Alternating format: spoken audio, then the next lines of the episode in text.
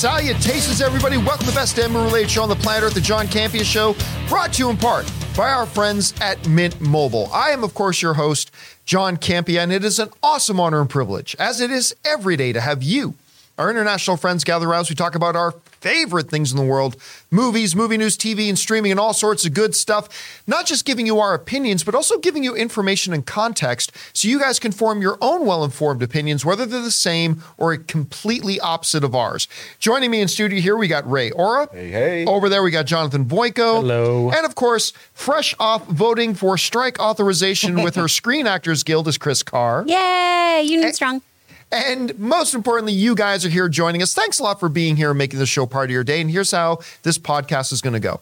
The first part, we're going to talk about some predetermined topics we have lined up. And then in the second part of the show, we're just going to take your questions that are YouTube channel members. And if you are a YouTube channel member, thank you so much. And if you're not, why not? Go ahead and become a channel member over our YouTube channel. But we asked our channel members if they had some questions for the show, and we're going to read a bunch of those off in the second part of the show. All right. Guys, with that down, uh, let's jump right into it here, shall we? Did you guys know that this past Thursday was the five year anniversary of the release of Deadpool 2? Oh, dang. Right? Five years? Five years. Oof. It has been since Deadpool 2 came out. We have The been pandemic waiting. was 20, so that makes sense. Yeah, because when when Kevin Feige took over Fox, like when when Disney bought and acquired Fox, you know, that's when Kevin Feige said we've got a five year plan and we're coming up to the end of the five year plan. It's like, oh yeah, it was before, it was like four CinemaCons ago that we were at CinemaCon in Vegas and Alan Horn got on stage and talked about Deadpool now being he showed him on a Disney bus wearing Mickey Mouse ears, but that was so many years ago. And we have waited and waited and waited. Well, we've had a bunch of news lately. You know, the script was completed. They got a release date. Hugh Jackman's there. They just announced that Negasonic and uh, uh, Yukio, Yu-Gi-Oh! Yukio are coming back. All that kind of stuff. Well, today is a momentous day.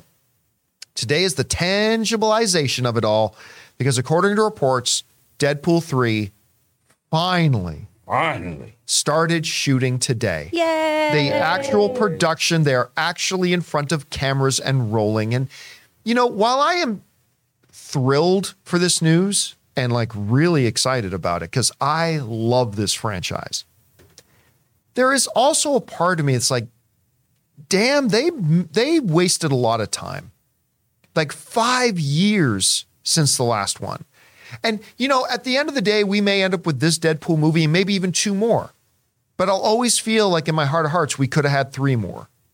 Or if we end up with one more, we could have had two more. I feel like there should have, we should be going into production on the fourth Deadpool movie right now. But regardless, I'll put that aside and just focus on the positive that this movie is now finally shooting and in front of cameras. And the movie is still like two years away from coming out in cinemas, granted.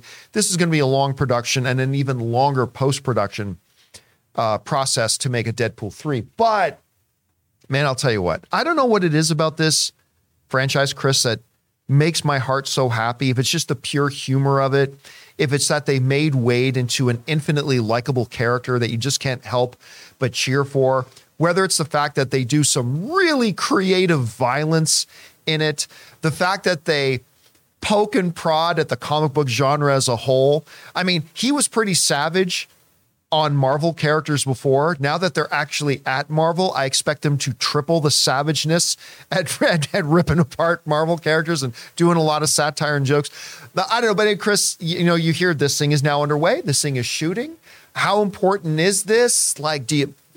You were shocked when I said it's been five years since number Yeah. two, but I don't know. What are you thinking about it right It now? It doesn't, I didn't think it had been that long, and that is a good chunk of time between films. This movie franchise is so fun. It it brings on the filthy, which obviously we love. Yes. It's mm-hmm. great. There's so much delicious gore. There's heckin' violence, but it also has a really heartfelt storyline too. You know, they're at the at the emotional core of Deadpool, at the emotional core of a lot of Ryan Reynolds films. It sneakily hides in a rom com yeah. A lot of his recent projects do that. Free Guy does that. The Deadpool movies do that, where it's a, a a story about a boy and a girl just wanting to be together. And these films are so freaking fun. And of course, his best one, his best one, Just Friends. I love Just. Oh Friends so much. I love Just Friends. Oh my it's gosh. such an underappreciated movie. I got my wisdom teeth taken out when Just Friends came out. And my mom, because I was all hopped up on goof pills, my mom had me sing Boyz II Men, I Swear, because my mouth was so swollen. so I just looked like Ryan Reynolds' character when he was lip syncing that at the beginning. It's one of my favorite memories with my mom, her taking advantage of my drug usage For her own amusement. Yeah. Oh, what a car family thing to do. but I think this franchise is so, so fun. I am a little worried just because, given the writer's strike and given Ryan's position in the WGA, any script supervision options that need to happen, I'm hoping this is a really great, tight script. I'm hoping that the other actors can improvise really, really well around him and do some fun things to add to the script. Because that's one of the f- things I love about the Deadpool films is they feel a little loosey goosey as they are lampooning things. Yeah. But I feel going into this, everyone really had that Deadpool voice down pat. Everyone knew what this needed to sound like, the, how these jokes need to hit. And now that they were going to be officially part of the House of Mouse, I'm sure the lampooning is just so, so vicious. I really hope it is. I hope they don't pull any punches. And I hope there's tons of jokes aimed directly at Marvel, aimed directly at Disney, and at all the other things. I hope they blatantly talk about the phases. I think it's going to be a really great mm-hmm. time. And I'm excited to see what they put together. I, I do want a Deadpool joke saying, I'm going into Deadpool phase two. I, I mean, I would love to hear I, Jonathan or Ray, like, what, what, what is it about like Deadpool that had, because remember, it's, I think Deadpool one and two hold the number two and number three spots for the all time biggest R rated box office films in history. I think there's only behind Joker. But what is it about these movies that make the people so excited for them? You- Can, Go for it. Mm-hmm. Okay. There's nothing like Deadpool out there. Like if you look for true. any from any comic book movies you've seen before up until now, there is just nothing like it. It's it's it could it's for some people, it's not for others. But I love it because it's a character that doesn't take himself too seriously, and like it's just a f- fun time. Even sometimes during the dramatic scenes of Deadpool, he'll stick in a joke in there to break that that seriousness Yeah. up, and that's what I like about it. Because life, to me, you have to be able to laugh at everything. You know what I mean? Some bad stuff happens. You can laugh at it after, you know, you know, you get get over it, things like that. Um, I just think the character is amusing, and I have a good time every time I've watched Deadpool. Even um, not even in the movies when he makes a a little uh, ad spot or something like that. He it's just Oh, the whole marketing. Yeah, the marketing for Deadpool is like some of the best in the Hollywood history. Like their commercials and stuff like that, what they do is crazy. character. Him and Yeah, Korg. they, they Yeah, the do- Korg thing was fantastic. They did that Bob Ross one. Um, I I think it's just the tone for sure, and and really, it's like it's not. It is Ryan Reynolds playing a character, but it is so much of Ryan Reynolds' Yeah. charm Yeah. in that character woven within it, and I think that's what attracts a lot of people to it. I stand by. I really want them to treat the Deadpool marketing and the film much like they did the Lilo and Stitch marketing. I want Wade walking into the Beauty and the Beast ballroom scene. I want all Oh that kind God. of nonsense they did with Stitch. Yeah. I think that'd be amazing. They, they need to Yeah. leverage they need to leverage Ryan Reynolds in the marketing in this. They really do and get into that. Anyway, guys, the question is for you. How you feel about this Deadpool 3? We've all been excited about, it, especially with Hugh Jackman coming back as Wolverine, but it's now officially shooting, uh, which is amazing. It's actually finally happening almost on the five year anniversary of Deadpool 2 coming out. How do you guys feel about that? Whatever you think, leave us your thoughts and your comments, shall we? We'd love to hear them. All right. Uh, let's move on to this, and we'll go for something really fun and exciting about Deadpool 3 starting to shoot, and onto something that's just broke this morning and has broken my heart. According to reports that have now come out, and apparently it's now been verified, Ray Stevenson uh, has passed away at the age of 58. Um, I personally really first took notice of Ray Stevenson in the HBO series Rome, uh, in which he was incredible and he was Volstagg in Thor, which is, you know, I think one of the more underrated comic book movies ever, probably only behind Man of Steel. I loved him in that movie. Uh, he's going to be the villain in the upcoming Ahsoka series. He was great on Dexter. Yeah. Oh, he was so good in Dexter. good I in season loved him in Dexter. Uh, on top of that, he was already in the Star Wars universe. He was a voice Yes, in, in, in Clone Rebels. Wars. Yep, or in Rebels, I should say. Um, he's fan. But when I think of Ray Stevenson, I think of my favorite Punisher, in Punisher Warzone. He was my favorite. All due respect to Jon Bernthal, who I love Jon Bernthal's Punisher. Love him. But Ray Stevenson's Punisher was probably my favorite. And you know what? I just finished watching him um, in a lu- little movie called Accident Man Hitman's Holiday. Uh, and I, I watched that movie because the star of the film, Scott Adkins, who every, everybody loves Scott Adkins. Scott Adkins actually wrote me a note and said, Hey, can you check out this new movie we just did? And I'm like, I would love to check it out. Checked it out. And I had no idea Ray Stevenson was in it. Him and Scott were fantastic together. Um, right now, they're saying there is no cause of death is being released to the public at this point. Um, all I can say is I'm I'm heartbroken. He is one of those guys that just became a character actor to me that when he popped up in something, I instantly got more engaged with it. Whenever he was in something, it just made me more interested in it.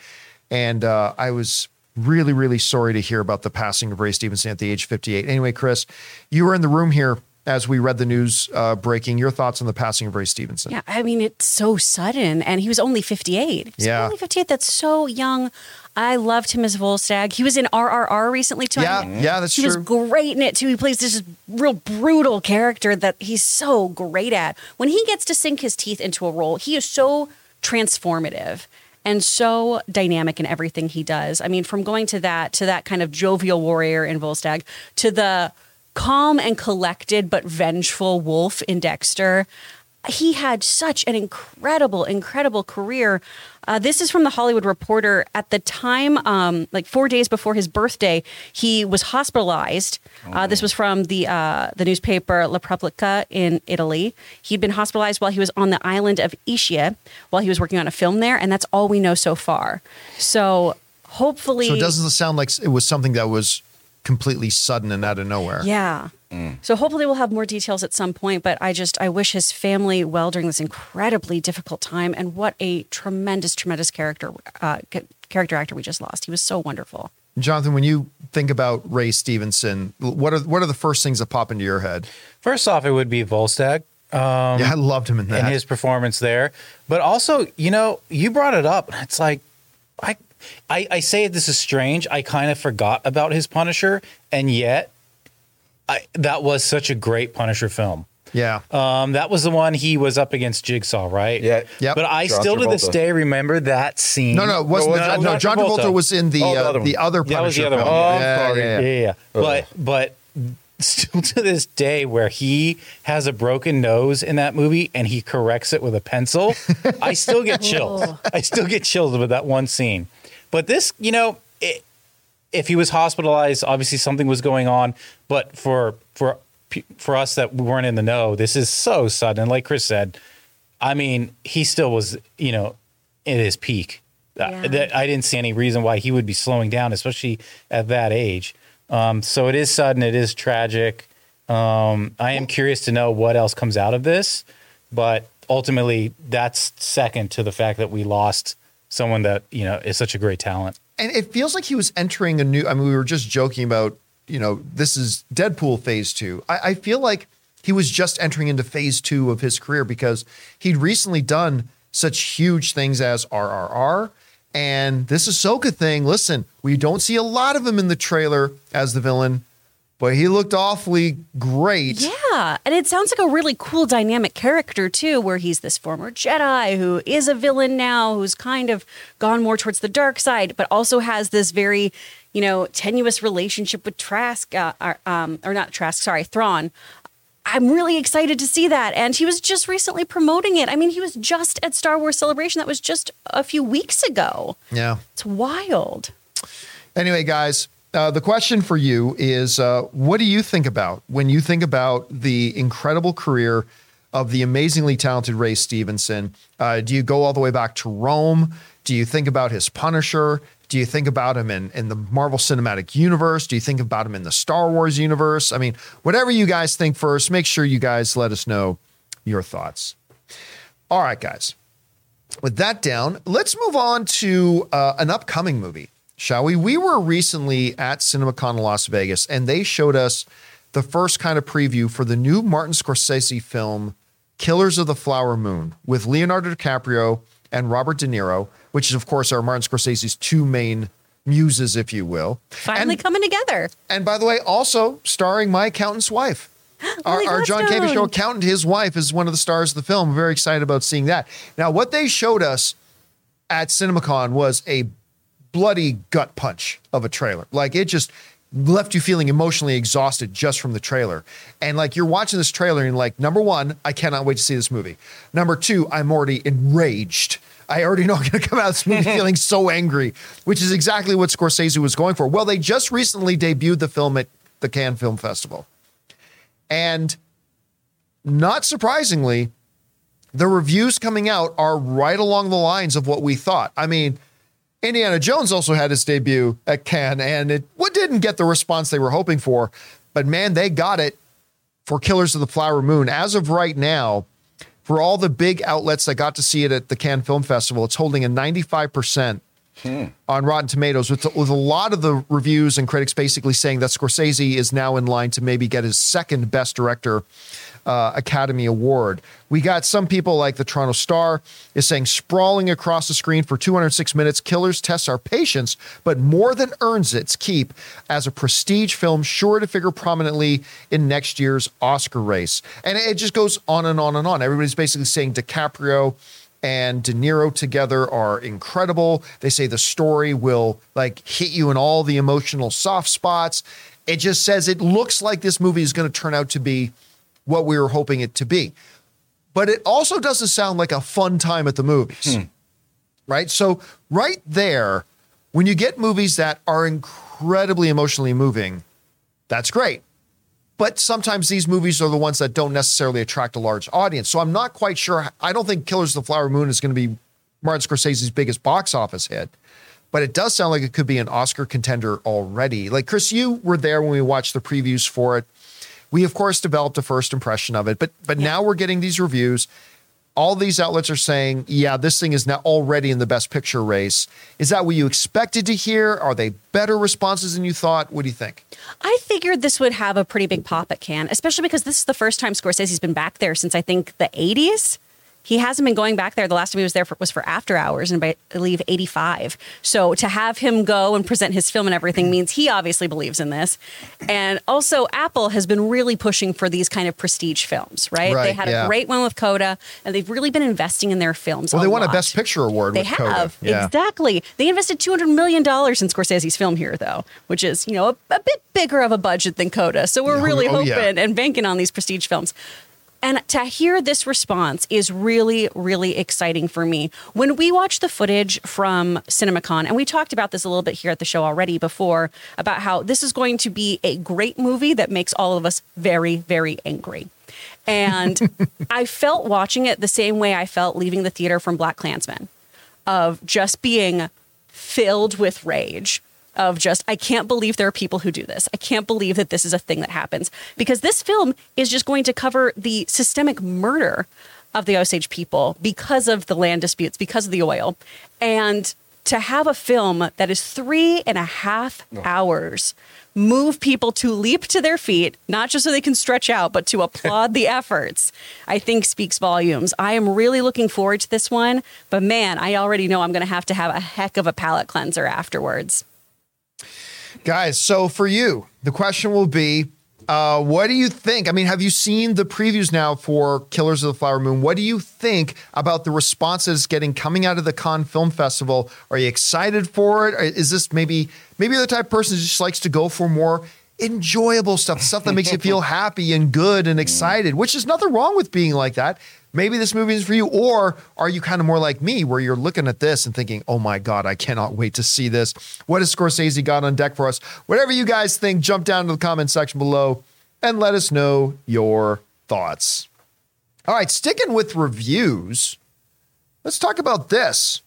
Don't know if you heard this, but there's a new Little Mermaid hmm. coming out, and it opens this week. I'm going to do my out of theater reaction on Wednesday. We're, we're, I'm going to see it like one day early. We're going to a special fan screening. So we're going to have that up there at that point. I believe this movie is going to make a lot of money this weekend. A lot of money. which is going to be one of the things that hurts. I think it's going to hurt Fast X's second weekend box office. I, I'm not saying this movie's going to make $150 million opening weekend at all. No, but I think in the long run, this movie's going to make a ton of cash. Well, the reviews are now officially out. We heard the first reactions a while ago, and they were mostly positive. But now the full review embargo has been lifted. And as of right now, as of this recording, The Little Mermaid is holding a 71% on Rotten Tomatoes. Now, here's the interesting thing about it. I decided to go through and read a lot of the reviews, particularly focusing on the negative. Now, on the positive side, like this is what Variety said. Variety said this this is their headline The Little Mermaid review. Ha- Halle Bailey and Melissa McCarthy erase any doubts about this remake's seaworthiness.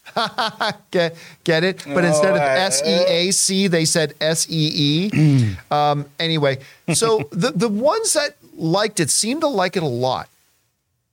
Now, here's the interesting thing though. As I read through a number of the negative ones, a couple of them have their points. Like, here's why I don't think this movie works. Uh, point A, point B, point C, and perfectly good, legitimate, wonderful. But what I also noticed was that a good number of the negative ones seem to specifically base it on it doesn't change enough from the original, right?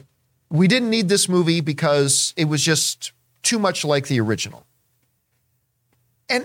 I, I got to tell you, it frustrates me a little bit when I see film critics do this. Because I don't care what you as a film critic think about how it compares to the original as far as is it too much. It's not original what what i care about from you as a film critic is on its own merits is this a good movie to see i i, I don't want to hear well this there's no point in this movie it's just too much like the original. That doesn't tell me whether it's a good movie or not based on its own merits. I don't give two shits about the original. I- when it comes to making a decision to go and see this movie or not, I just want to know do you think, on its own merits, from when the movie started to when the movie ended, was this an entertaining movie or not? And I was a little bit dismayed reading a number of the of the outlets just writing about they just focused on oh yeah you know what uh, ha- Halle Bailey is going to be a star. Melissa McCarthy is great as Ursula. It's got some wonderful visuals. But at the end of the day this movie was unnecessary because uh, it was j- just nothing new here to say. There's nothing new here. Well, I don't care. I care is this a good movie to watch? That's all. Tell me if it's good. Tell me if you don't think it's good. A couple of the other critics who gave it negative reviews bothered to tell us whether they thought it was good or not and why they didn't think it was good. And none of their reasoning was it's just too much like the original. Being like the original is neither good nor bad, right? We've heard a lot of people complain about remakes or reimagining saying it's not enough like the original. Well, I, I don't care how much a new film is like or unlike an original. Just tell me if it's good or not on its own merit. So I'm reading this, and 70, 71%, listen, that's a decent critic rating. That's a good is. critic rating. That means seven out of every 10 critics liked the film, only three out of every 10 didn't. That's fine. But I kind of feel like the movie might be better than that because a number of the negative reviews weren't even negative reviews. They're just, ah, we give it a negative score because we think it was too much, too much like the original. Chris, you are somebody who, unless I'm not remembering this correctly, are quite the fan of the original. Freaking love the original Little Mermaid. Used I to watch the cartoon every Saturday morning. oh, loved it. So, I mean, we're seeing the reviews coming out. We're, we're hearing what the negative ones are saying. We're hearing what the positive ones are saying. How is this lining up with where your expectations are? And, you know, we know you weren't thrilled with the trailers, but where's your anticipation level like right now for the movie coming out this week? From what I saw of Melissa McCarthy in this film, when we got to see that extended cut of Poor Unfortunate Sto- Souls, that really changed things for me. That really moved the needle for me. Oh, really? Because the whole time I've thought that Halle Bailey was going to crush it. She has a beautiful voice. I think she is such an incredible, incredible singer. I think she just looks so beautiful in this role and everything. And I kept thinking about how many girls were going to love seeing this mermaid on screen, but everything else was kind of falling short for me. And then Melissa McCarthy just crushing that song really changed things up. So I can understand these views. From what I've heard too and what I've seen online, a lot of things do come down to hey, sometimes the underwater scenes look amazing, other times they really, really fall flat or look kind of video gamey or gimmicky or weird. And again, I think a lot of that comes down to a post Avatar world. Uh, we have a very, Yeah. a very high yeah, expectation. nothing's going to compare very Yeah. well to how underwater looks. because I, I remember looking at the first Aquaman thinking, oh, this is really cool. And now when I rewatch that movie, it's, gosh, this underwater scenes look terrible compared to Avatar, yeah. compared to that. But I, I do think if it's if it's not different enough for you, I mean, go watch the original movie. You have that. You can do that. The Little Mermaid has been such a cash cow for Disney because we had the original film, then we had the Disney series, we had multiple uh, post uh, sequels, we had a prequel, we have the Kingdom Hearts games, still all with Jodi Benson doing the voice. Obviously, she is huge because the merchandise is still there. The rides at the parks are still there. So this film, just by comparison, is already set on its box office weekend, projected to open at about 111 million. By comparison, that is what the Little Mermaid feature film made in its entirety when it was released before. Wow. Now, granted, that was back in what, 89? 89? So, yeah, you got to take into account how movie prices have changed and all that kind of stuff, yada, yada, yada. But still, this is going to be a win for Disney, I think, as long as people do come out and come to see it. I think those kind of reviews, though, that are just saying, I wanted this to be something completely and utterly different, don't give the movie its fair credit and its fair day on the screen because you should just go in and enjoy the movie for what it is, right? And if they do change some things, great. If they don't some change some things, that can be great too. I feel like a lot of the problems with these Disney live action remakes have been people are very upset sometimes when it's not a beat for beat remake of the animated Right. film. Yeah. Which why would you want that? It's like the Rear Window or not Rear Window, excuse me, the Psycho remake where it's well this is just the same movie with new people. Why am I watching this? right?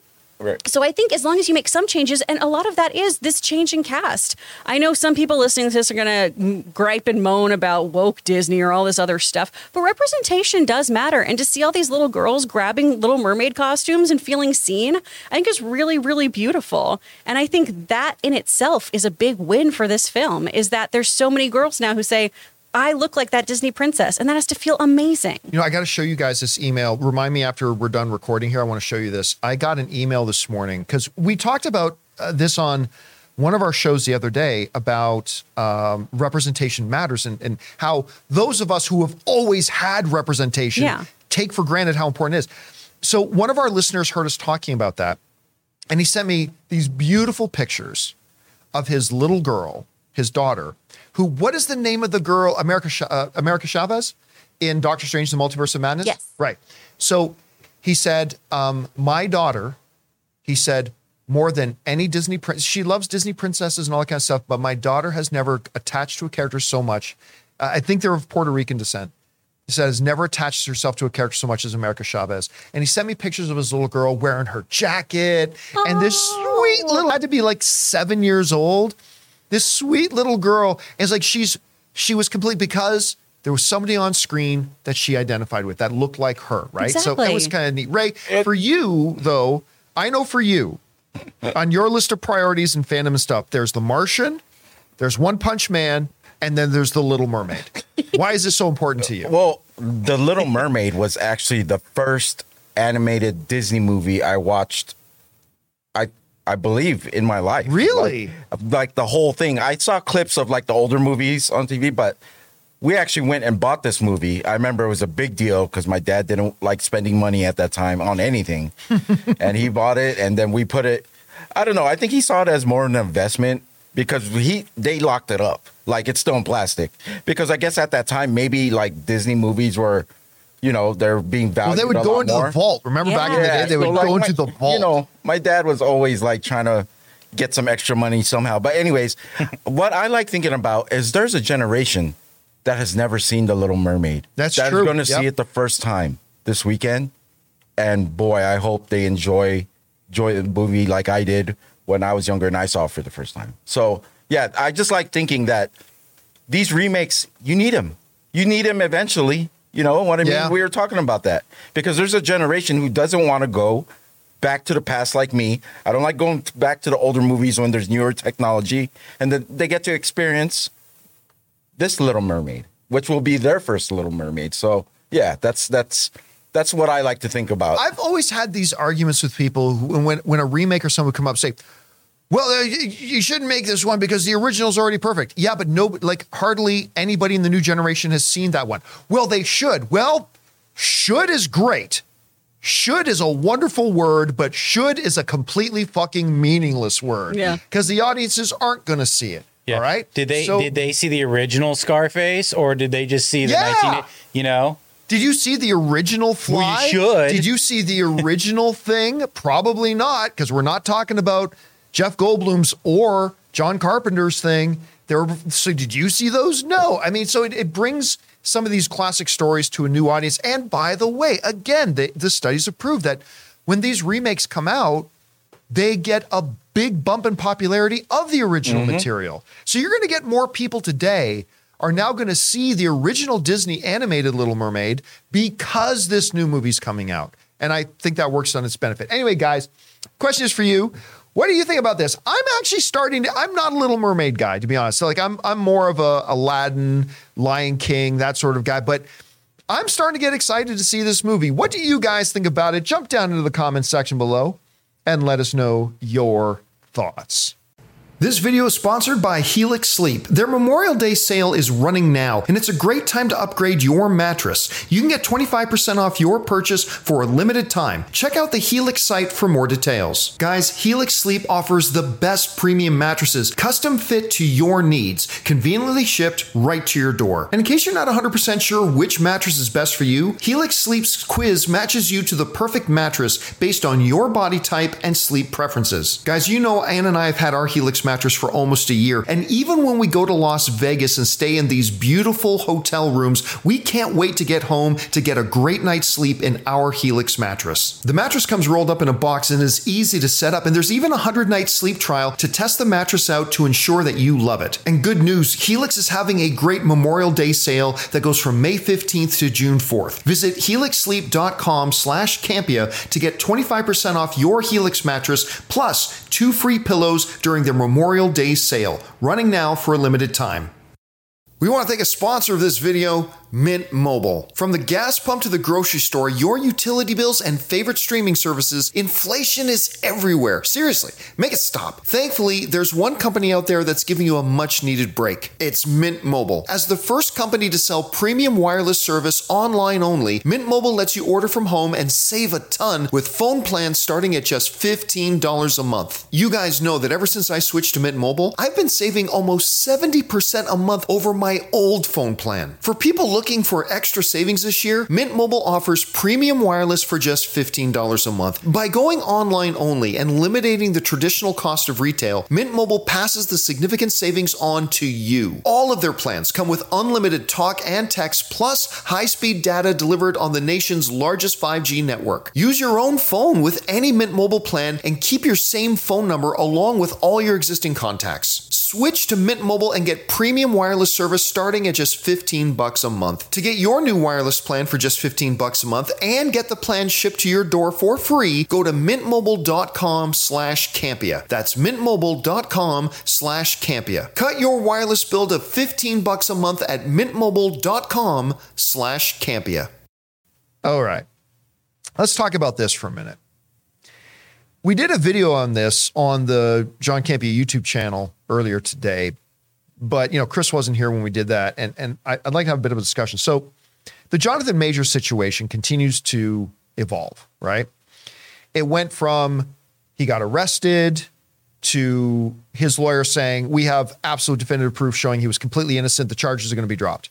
To the charges did not get dropped, and uh, Jonathan Majors made uh, his first appearance in court the other day. The charges are proceeding, all that kind of stuff. So now it's left Disney, and we know this. It left it leaves Disney in a very precarious position. What do you do? Um, what even can you do? You have based, and we talked a little bit earlier about this about uh, Variety or Vanity Fair senior writer Joanna Robinson has a book coming out called MCU: The Reign of Marvel Studios, and, and she was recently interviewed and talked about how they Marvel has never leveraged as much of their future on one person as much as they have with Jonathan Majors going into phases five and six. She said she said they are hanging more weight on Jonathan Majors Kang than they did on Robert Downey Jr. or Josh Brolin's uh, Thanos. So here you are, you've got all these legal problems going on, but it hasn't really proceeded much. He might be exonerated, he might be found guilty. What do you do? Well, you try to play it low key, and we just saw recently, according to some reports coming out of a big industry event, where Kevin Feige was showing off a bunch of the upcoming MCU Disney Plus shows, shows like Echo, Secret Invasion, and they showed off a new trailer for Loki season two.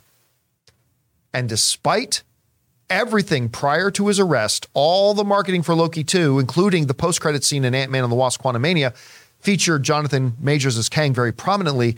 Apparently, the new trailer that's going to be coming out here soon, absolutely no mention of Kang, no sign of Kang, no anything like that. Now, there have also been some very unconfirmed, very questionable reports that they've done reshoots to take Kang out of a bunch of the show. I don't believe those reports personally. It could be true. I have no proof that they're not, but I don't personally believe them right now. I, I might change my mind if I see more evidence. But it, it is interesting right now that it looks like Marvel is trying to hedge their bet a little bit. Like, why put Kang and Jonathan Majors in the trailer and have the conversation be about anything other than Loki season two? Because you know what's going to happen. If they put Kang and Jonathan Majors in the trailers, that's what people are going to be talking about. They're going to be talking about Jonathan Majors. They're going to be talking about the controversy going on. If they leave him out of the trailers, then maybe hopefully po- people will focus more on Loki. So I don't know, Chris, you weren't here earlier today when we were kind of talking about this a bit.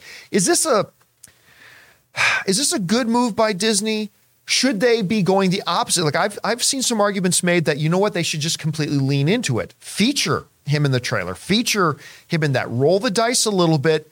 Big risk, big reward or there's the opposite point of view. They shouldn't just be cutting him out of the trailers. They should be cutting him out of the show. They should be doing this. I, Disney right now seems to be taking a middle ground where they can pivot one way or the other if they want. I don't know. Are they doing the right thing? Should they be going about it differently? What do you think? It's hard to say if they're doing the right thing, but they're definitely doing the thing of playing it safe. Right. By just kind of doing that middle ground and seeing where they can pivot to. The stuff that Robinson was writing about is really, really fascinating to me, too, about this supposed hey, we're pinning it all on this guy. We're putting everything right. on Kang, right? And a lot of that was because the mindset, supposedly, according to her, was that, hey, we're losing our varsity players. We're losing these really, really great, iconic people. And more than Downey, more than Brolin as Thanos, we are going to now have this iconic Kang because of this incredible performance we were getting out of this guy. And so it was to really, really just put everything on him, which wasn't the plan, but because it's such a strong performance, hey, this is going to keep people coming back to Marvel the same way they did for an Iron Man, for a Thanos, that kind of situation. And she went on to say, uh, they usually don't hang this much on one person in the way they did here, and that has put them in a bind. We do not know what they're going to do. I've heard conflicting stories that they're going to replace him. They're not even considering replacing him, etc. But it's all just one more thing. So no one seems to know exactly what's going on here. Yeah. And it does seem to be this kind of wishy-washy will they won't they situation that I do understand purely from a court of public opinion and as well as a legal court perspective here, right? One, you don't want to feature an actor as we've seen from other things, as we've seen with the Ana de Armas situation of feature them in a trailer and then we ditch them or we replace them or something like that, right? Because then people have an expectation of who's in the movie. If they're not in there, then we're upset. Do you feature them heavily? Well, okay, if people are really, really against this person and against what they've done or against the alleged uh, allegations against them, is that going to sour your audiences? Worse, if these allegations become true, if the court does say, yes, this all happened, then you're in a bind there of, okay, well, we've centered something around somebody who now has legal accusations confirmed against them. So I think what Disney's doing is this very, very middle of the road, let's see where the chips fall kind of thing.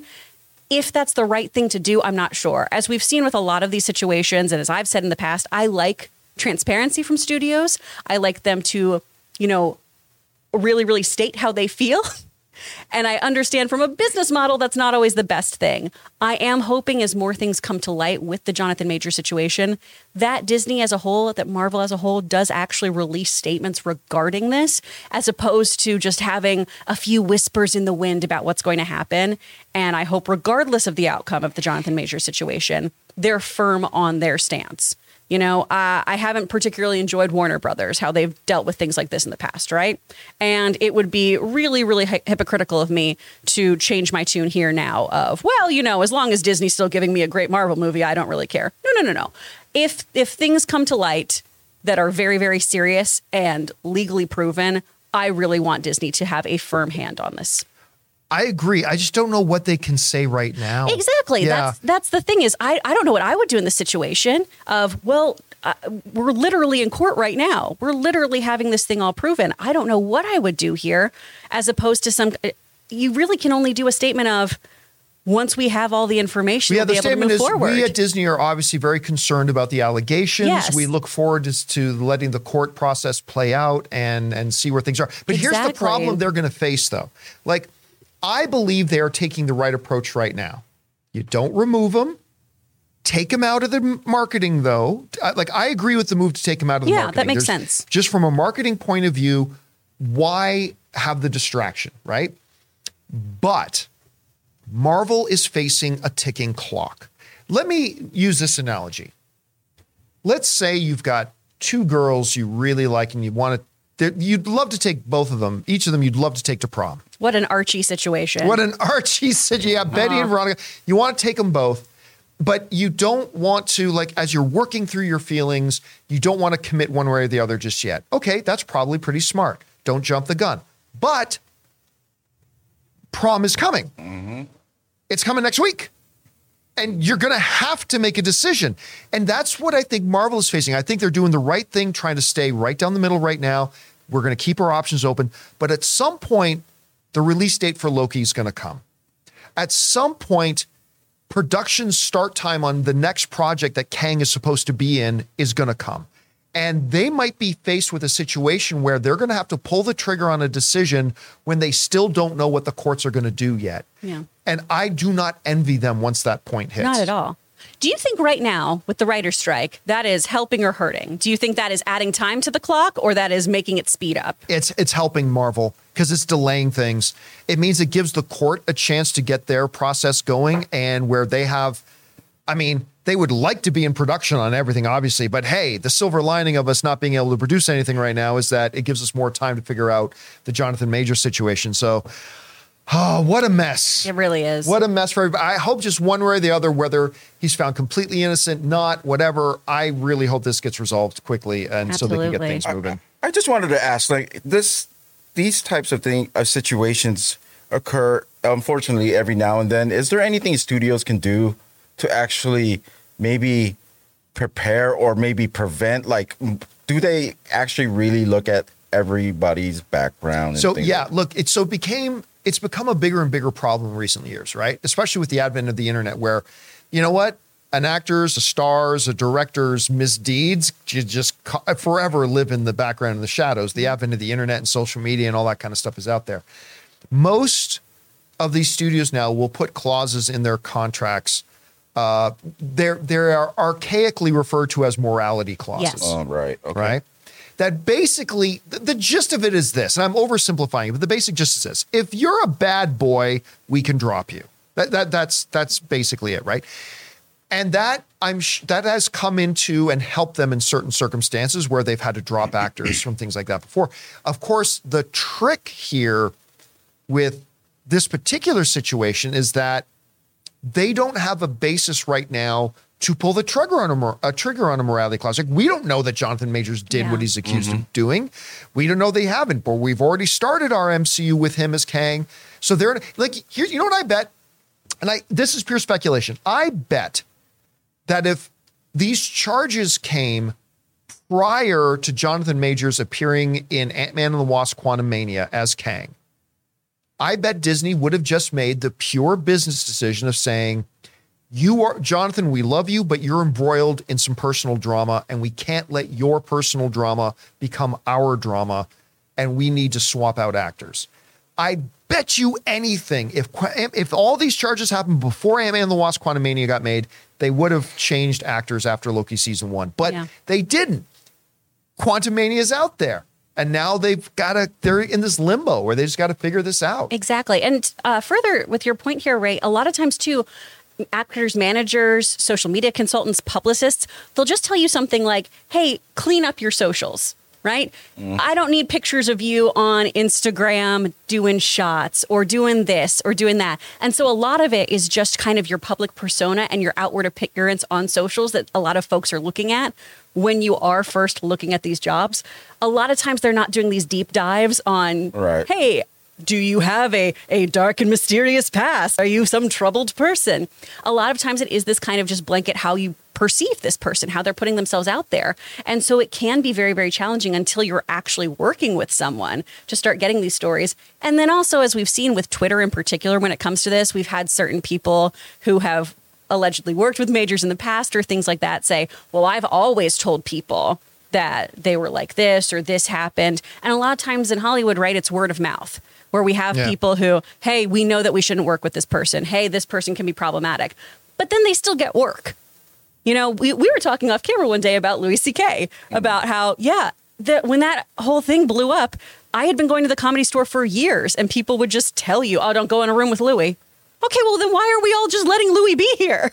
right? So it's this really large, nebulous thing about, okay, what do we decide makes a person who, someone we don't want to have on set, someone who we don't want to work with? Because it seems like a lot of times bad behavior just gets swept under the rug until something really, really blows up. And that's not to say that Jonathan Majors is guilty. I want to be very, very clear about that. I don't know the facts of this case. I was not there on the day. But until we have something that does go to this level, we usually don't know about a person. Yeah. All right, guys. Uh, question is for you. What do you feel about this? Apparently, they have removed Jonathan Majors from any uh, part of the trailers for Loki season two. Good move, bad move. What do you guys think? Jump down into wherever your comment sections are and let us know your thoughts. All right. Let's let's just briefly touch. We're running out of time, but let's briefly touch on this last thing here. So we we did a video about this as well on the YouTube channel earlier. Fast and Furious Fast X opened this weekend, and it's two completely different stories. On the one hand, domestically, it had its lowest opening weekend of any Fast and the Furious film since 2006, when Fast and the Furious Tokyo Drift opened to just like 20 something million dollars. Dang. Fast X opened to $67 million, which is again is the lowest opening for any fast film since 2006. So that's not good. On the other hand, the movie made $257 million internationally, which was very good. I mean, that's quite a good result. Ultimately ending in like, uh, I can't remember the exact number, like uh, the $315, 318 million dollars uh, for worldwide, right? And that in and of itself is not a bad number. So, what is the story of Fast X? Is it, uh oh, lowest? I mean, look, once something starts to lose its popularity in the North American markets, eventually it starts to lose its popularity in the international markets as well. The Fast and Furious franchise is obviously in its decline, right? I mean, I think every, yeah, I think even the biggest Fast and the Furious fans would would acknowledge that that the Fast and Furious is now on the back half of its life cycle, right? We saw the declines starting with Fast Nine. Now we saw Fast Ten. The interest has declined. All that kind of stuff. Still holding solid numbers internationally. So, is the narrative uh, Fast X ain't going to do so great at the end of the day because it's declining popularity, or Fast X is still going to be one of the biggest films of the year because it's holding so well on the international market. Uh, and I honestly don't know. Like just a couple of weeks ago, I was I was guessing that not Mario Brothers, which I had predicted for months that Mario Brothers would be the biggest film of the year. I switched that over to Fast X, and now I don't know that I should have made that uh, jump over from Mario to Fast X. But here we are. I don't think this movie's going to have good legs, either internationally or domestically. I think we're going to see a greater than 65% drop in the domestic market here on weekend two. Not just because, as a whole, people aren't loving Fast X, but also you got the Little Mermaid opening. So there goes anybody that's a parent. So that's that's gone. I also don't think it's going to have great legs internationally either. So I think this movie still beats When it's all said and done, I think it'll beat out Fast Nine's box office. Which Ray, if you can get up the final, Yeah. I think it's seven hundred and something million uh, that Fast Nine made. I still think it probably beats that. I don't know that it gets to a billion. Maybe it does, depending on the international market hole. Anyway, Chris, you're seeing those numbers again. It's two completely different stories. Yeah. Total decline domestically, still holding really quite strong internationally. What do you think the predominant story here is, and how do you think this movie will ultimately do by the end of the day? Uh, before you go, it's 726 million. So 726. Okay. Yeah, I think it can beat that. I think Fast X can beat Probably, that. probably. I do think the story here is just that that difference between the two. I think it's interesting that the U.S. box office went, okay, well, no, thank you, and then the international box office went, hell yeah, let's see some guy drive down some dams, let's go. I think this is going to probably slow down pretty quickly, though.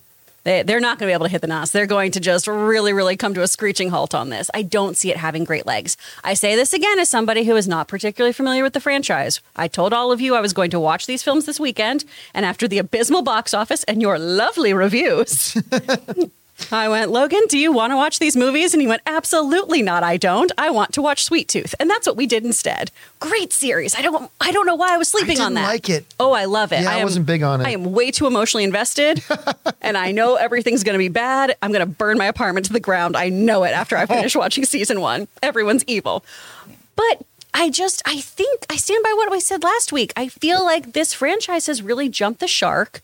And that even though this one didn't have space and duct tape, I think people are a little over the series as a whole, especially just because it's gotten so ridiculous. The every time you guys describe it, I know we always make jokes about how ridiculous Riverdale is, but this feels like the Riverdale of movies. Hmm. Of it started out as one story about people who raced cars and worked on cars, and now they're an elite task force with superpowers where they can stomp on the ground. I did watch a compilation of videos of Vin Diesel breaking the laws of physics, where he can stomp on the ground and move asphalt, or he can pull buildings down with his bare hands, or he can catch a car. Like, what is this? What are these movies? All What wrapped up in terrible dialogue. Yeah, just oh, It is on track though. I'm looking at on Box Office Mojo. So Fate of the Furious was like 18% domestic, 81% international. Wow. Oh. Um, Fast Nine, 23% Domestic. domestic, 76% international, and now Fast X, 25% domestic, 74% so far international. But it's still a sliding scale.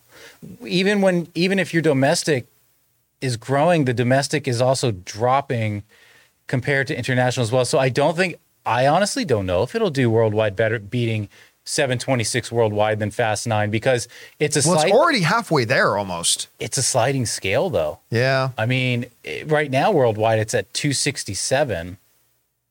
Well, the actual worldwide numbers right now, Is it the, the converts like it's like 319 Okay. million Okay. as of right now. So the international the international box office has got again. This is according to the Hollywood Reporter report. Hollywood Reporter is saying that the opening uh, the first week internationally, not global. Because global includes international and domestic. The international number was 251.4, whereas the domestic number was 67.5, which ultimately made it a 300 and what was it? A 318 million dollar uh, worldwide already.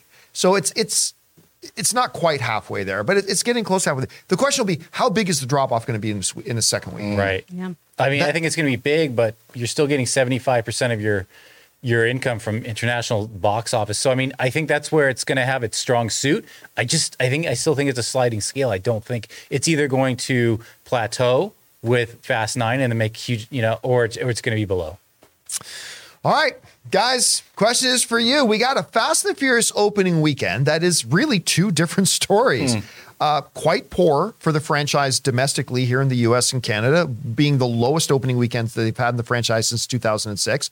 But at the same time, you can't ignore the fact that it had a fairly strong international uh, debut. How will it hold up? Whatever you guys think, let us know your thoughts.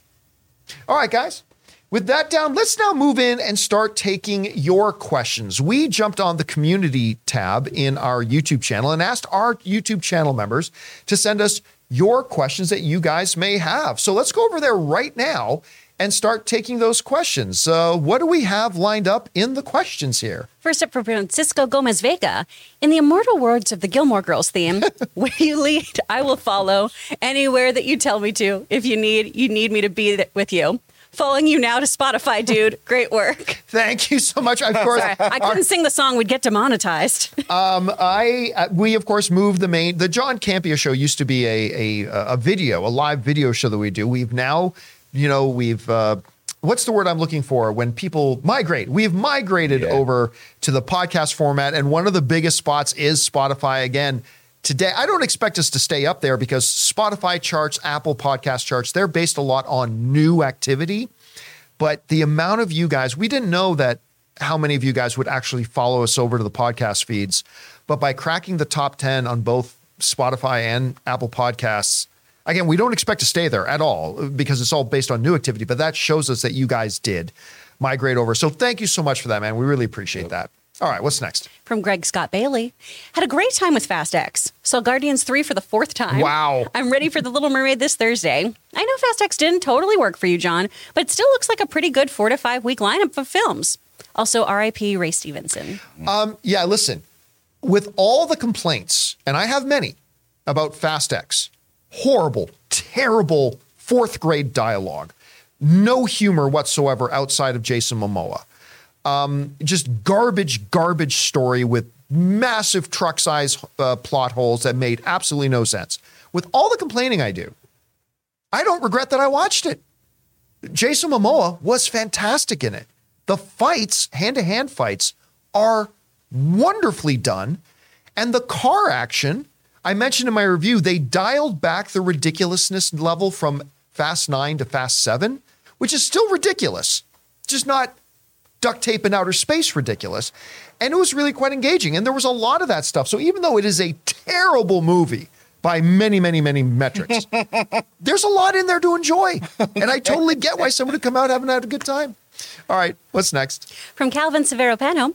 Hey, John, about Andor. On season one, Tony Gilroy was supposed to direct the first block, but with COVID, he couldn't go to England, and local boy Toby Haynes directed the episodes and even got a second three episode block. And it was great. Why are people worried about Gilroy's absence because of the strike now? Well, because Tony Gilroy is the creative force behind it. Remember, movies and TV shows are completely different. In movies, the director is the main creative force. Yeah, you have your screenwriters, you have your producers, you have your actors, but it all funnels through the director. In shows, that is not the case. In shows, the showrunner is the person that co- uh, coordinates and orchestrates everything. Tony Gilroy is the creative force of Andor. They're actually in most TV shows, and Chris, you can attest to this. Most TV shows has a different director every single episode. Yes. Like that's the vast, vast, vast, vast, vast majority of TV shows. Every director has every episode I should say has a different director. It's the showrunner who is the key creative central point, and that's why people are a little bit nervous with Tony Gilroy not being able to do anything. But guess what? They're not going to move forward with anything on Andor until Tony Gilroy is able to come back. So I, I think they're going to be totally fine. and there. Andor's pretty well mapped out, too. yes, So, But I don't. Again, wouldn't be too nervous. Tony Gilroy comes back, but Yeah. that's why people are freaking out because the directors. Listen, the directors still have a very important role to play in a television show, absolutely. But the directors are not the key person in television. It's the showrunners, and that's why people are a little bit nervous about Tony Gilroy. All right, what's next? from Rafael Castillo. You did a wonderful job with Trailers a Love Story. Aw, Have you considered doing another documentary? How about one on movie theaters? Uh, thank you, Raphael. Um, yeah, so for those of you who don't know, I do have a, a documentary that Jonathan is actually the editor on called Movie Trailers A Love Story. It's available now on uh, Amazon. If you go and search for Movie Trailers A Love Story, it's available there. It's also available worldwide on Vimeo, uh, that you can purchase it there. And um, yeah, very, very proud of it, actually. I'm super proud. We made it during COVID and we made it on a less than shoestring budget budget um, but i'm very proud of it yeah I, I thought about what to do next now i've actually lined up two documentaries that i'm going to get involved with as a producer i'm not going to direct them i'm, I'm going to produce these two other doc- documentaries at least it looks like i'm going to produce these two both of them got kind of hiccuped by the pandemic but we're in the process of getting things back on track for those. So I'm not gonna I'm not gonna direct another one anytime soon, but I'm probably gonna be producing a couple in the near future. All right, thanks for asking, man. All right, what's next? From Cody Hunt on Miami Beach, listening to the John Campea Show podcast. Life is good. Enjoy Miami and man, your heat. How about them Miami Heat? Just kicking the living crap out of the Boston Celtics. They knocked out the number one seed in the Milwaukee Bucks. They then kicked out the upstart New York Knicks. Now they're in against Boston, which a lot of people picked were going to win the NBA title this year, and they are beating the ever loving snot out of them. Good on you. Yeah. Good folks over there at, uh, man, there was some whispers at the beginning of the season they may be looking to try to get rid of Spoelstra as the coach. Yeah, good luck. You ain't ever getting rid of him as the coach now. No way. No way. I, All right. I concur. What's next? Absolutely. Chris, knows. Chris knows sports knows. Yeah. I know things about sports from Cyan 10101. Hey, John, a few months ago, I saw Netflix wanted to make a lot of games in 2023. Do you think this is a smart move for Netflix to dip their toe into making games instead of licensing out their own properties? I'm still very unclear about what their plan was in general, or where they're at right now. I remember a lot of stories that Netflix, look, Netflix saw the tide, right? Gaming makes a lot of money. And they wanted to get into the gaming thing. And, I- and there was a bunch of stories came out. It was a real big deal for a short while. I haven't seen anything. Granted, I haven't been paying a lot of attention, but I haven't seen anything come to fruition over that. So I honestly don't know where they're at with their whole gaming gambit that they were going to get into. That Netflix, you subscribe and you also get games. It was going to be like Google Stadia before it died, that you just play it online or something. Ooh. I'm, I'm looking at the available games right now. They On actually have Netflix? that- yeah, they actually have that. So they have games available. Yeah, the- How do you play them? um, it's uh, how to install. I'll read through it and then maybe I will have an answer for you. So these are actual downloadable games, not just like the trivia games they have on the app? Because I freaking love those. There's a lot of games, like there's streaming game services now where you can actually play AAA games, but you don't have to download anything. Like Nvidia has a gaming service, Microsoft has that gaming service, PlayStation has a number of games you can play that way. Like just you don't have to have it on your hard drive at all. You play it via the cloud. So I don't know if that's what Netflix is Well, doing. I have no idea. It's weird because I'm looking at uh, TMNT Shredder's Revenge under the Netflix uh, help thing. It has links to download it from the Android store and the iPhone or Apple store. So is I that have just no them idea. developing So- But it games? says it requires. It says it requires an active Netflix like an subscription. account. Yeah, you have to have Huh. their account, but I- Is it a special Netflix game? I, you it know what? I We don't know. I probably shouldn't no even bother talking about it Yeah. much anymore because we really, the honest answer is I have no idea what they're doing there. All right, what's next? From Joe Hawkins, this is two questions. I'll answer this first part and then we'll jump into the other one. If SAG goes on strike, will that affect Chris appearing on the show? Yes. It'll affect me going on here? Yeah. We don't write things. You'll have more I- time to I- appear It doesn't on matter. here. I support. I support the unions. Oh. I'm, I'm, kidding. I'm, I'm totally kidding. I was like, Jesus. We are not So- a union show. yeah, just we're, so you know. we're what's called no uh, no union affiliation either way, right? So one, I come on here and where this is all unscripted, so we just say stuff except for when there's an editorial. Um, what it'll affect is I won't have as many neat things to say about booking stuff in the booth or in the, in the real world.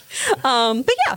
And then second part, John and or Chris, have either of you read the Star Wars Legends series Legacy of the Force and Fate of the Jedi? They're Yes. set during what would be the sequel's timeline, only non-canon now. Much better sequel trilogy, in my opinion. Thanks, guys. Yeah, that's pure you. I I I don't know that I would concur. Uh, I don't know that I agree with that. There there's some good stuff in there, um, but uh, and and as bad as the Rise of Skywalker was, I still think the Force Awakens was awesome. I, th- I think the Force Awakens was awesome. Um, and and I liked the Last Jedi, although you know you could start to see the fact that they had no plan. It was starting to fall apart, and I hated the the Rise of Skywalker, but they were they were good to read at the time. Look, my relationship actually with the expanded universe stuff prior to when Disney took over and, and reestablished what real canon was was very, very mixed because yeah, you had the Heir to the Empire trilogy with Thrawn, and you had a couple of the X-Wing stories, and you had some of the stuff about Jacen and you know the the solo kids um, all that kind of that that were already. The Yuuzhan Vong was actually an interesting storyline, but but honestly, eighty five percent of the expanded universe stuff was total shit. That we just loved because it was the only thing of Star Wars we were getting for so long. But uh, so yeah, I don't know if I concur with your uh, uh, your evaluation of that. real quick, I want to go back to this Netflix thing. This thing sounds really good. They have exclusive games, and if you're, you have a membership, there's no purchases in the games. You could play them unlimited. But play them There's no- where? um, just uh, you just have to prove that you have the Netflix. They're exclusive games tied in with your Netflix membership. You sign in with your Netflix account, and they have 50 exclusive games, including Stranger Things titles. And you know how all the games on your phone, you have to pay for everything. Yeah, these yeah. games are just run through. Okay, but No- where do you play? Because like I don't like I don't play it on on my phone? on my download on your Android or iPhones. Like Okay, so like, you- look so it up. on your- so it's for your so It's a separate app. It's not Okay. within the Netflix thing. It's, Interesting. That's Yeah, yeah. interesting. All right, what's next? From Jesse has a turtle. I saw someone ask last time when Chris wasn't on the show, but is there any streaming service or somewhere else where we can see some of your voice work? Oh, um, sometimes my stuff is on Crunchyroll. I did a lot of stuff for Sentai Filmworks back in the day when I was a non-union actor, because most anime is non-union. Uh, a lot of what I do, I do video games, Blade and Soul, Maple Story, um, Red Light, Red Knight Lineage, and stuff like that. Um, but a lot of what I do is commercials or industrials. And this is a lot of stuff that people don't find to be particularly glamorous acting work. It's things that are going to be played in corporate. So, like, I've done stuff for MasterCard or for scripts or things like that that play in house. Um, there was a really cool time. My mom was so proud. I was the voice of Leapfrog for, for a little bit. Oh. And you could hear my voice uh, when there were Target or Walmart displays for the Leapfrog setups. And every time my mom was in a Target, she'd like nudge people next to her and she'd be like, That's my, my daughter talking right now. That's her talking about how your kid can learn how to read. It's real cute. But sadly, I'm no longer the voice of them. But most of what I do is commercials or inside stuff. It's their loss, Chris. All right, thanks. what's next? From AK, with the way things are with the writer's strike, how high of a chance will directors and actors follow suit? Will this be like a year long slog of pay issues between studios and creatives? The the chances that SAG and the Directors Guild going on strike also are very high right now. A year long thing? No, because writers and actors and directors can't live that long without getting paid. And and st- while studios, there are reports going around that studios want the strike and they want to do this. Yeah, that's great for a while because they can't afford this thing going a year either. So it's going to be a while, but it's this isn't something that nobody involved, not the studios, not the actors, not the writers, not nobody can survive this thing lasting a year. So it won't be that long. All right, what's next? From Spencer, with Succession ending in just one week with the penultimate episode last night, what are your thoughts about the season and last night's episode? Oh, I haven't watched it.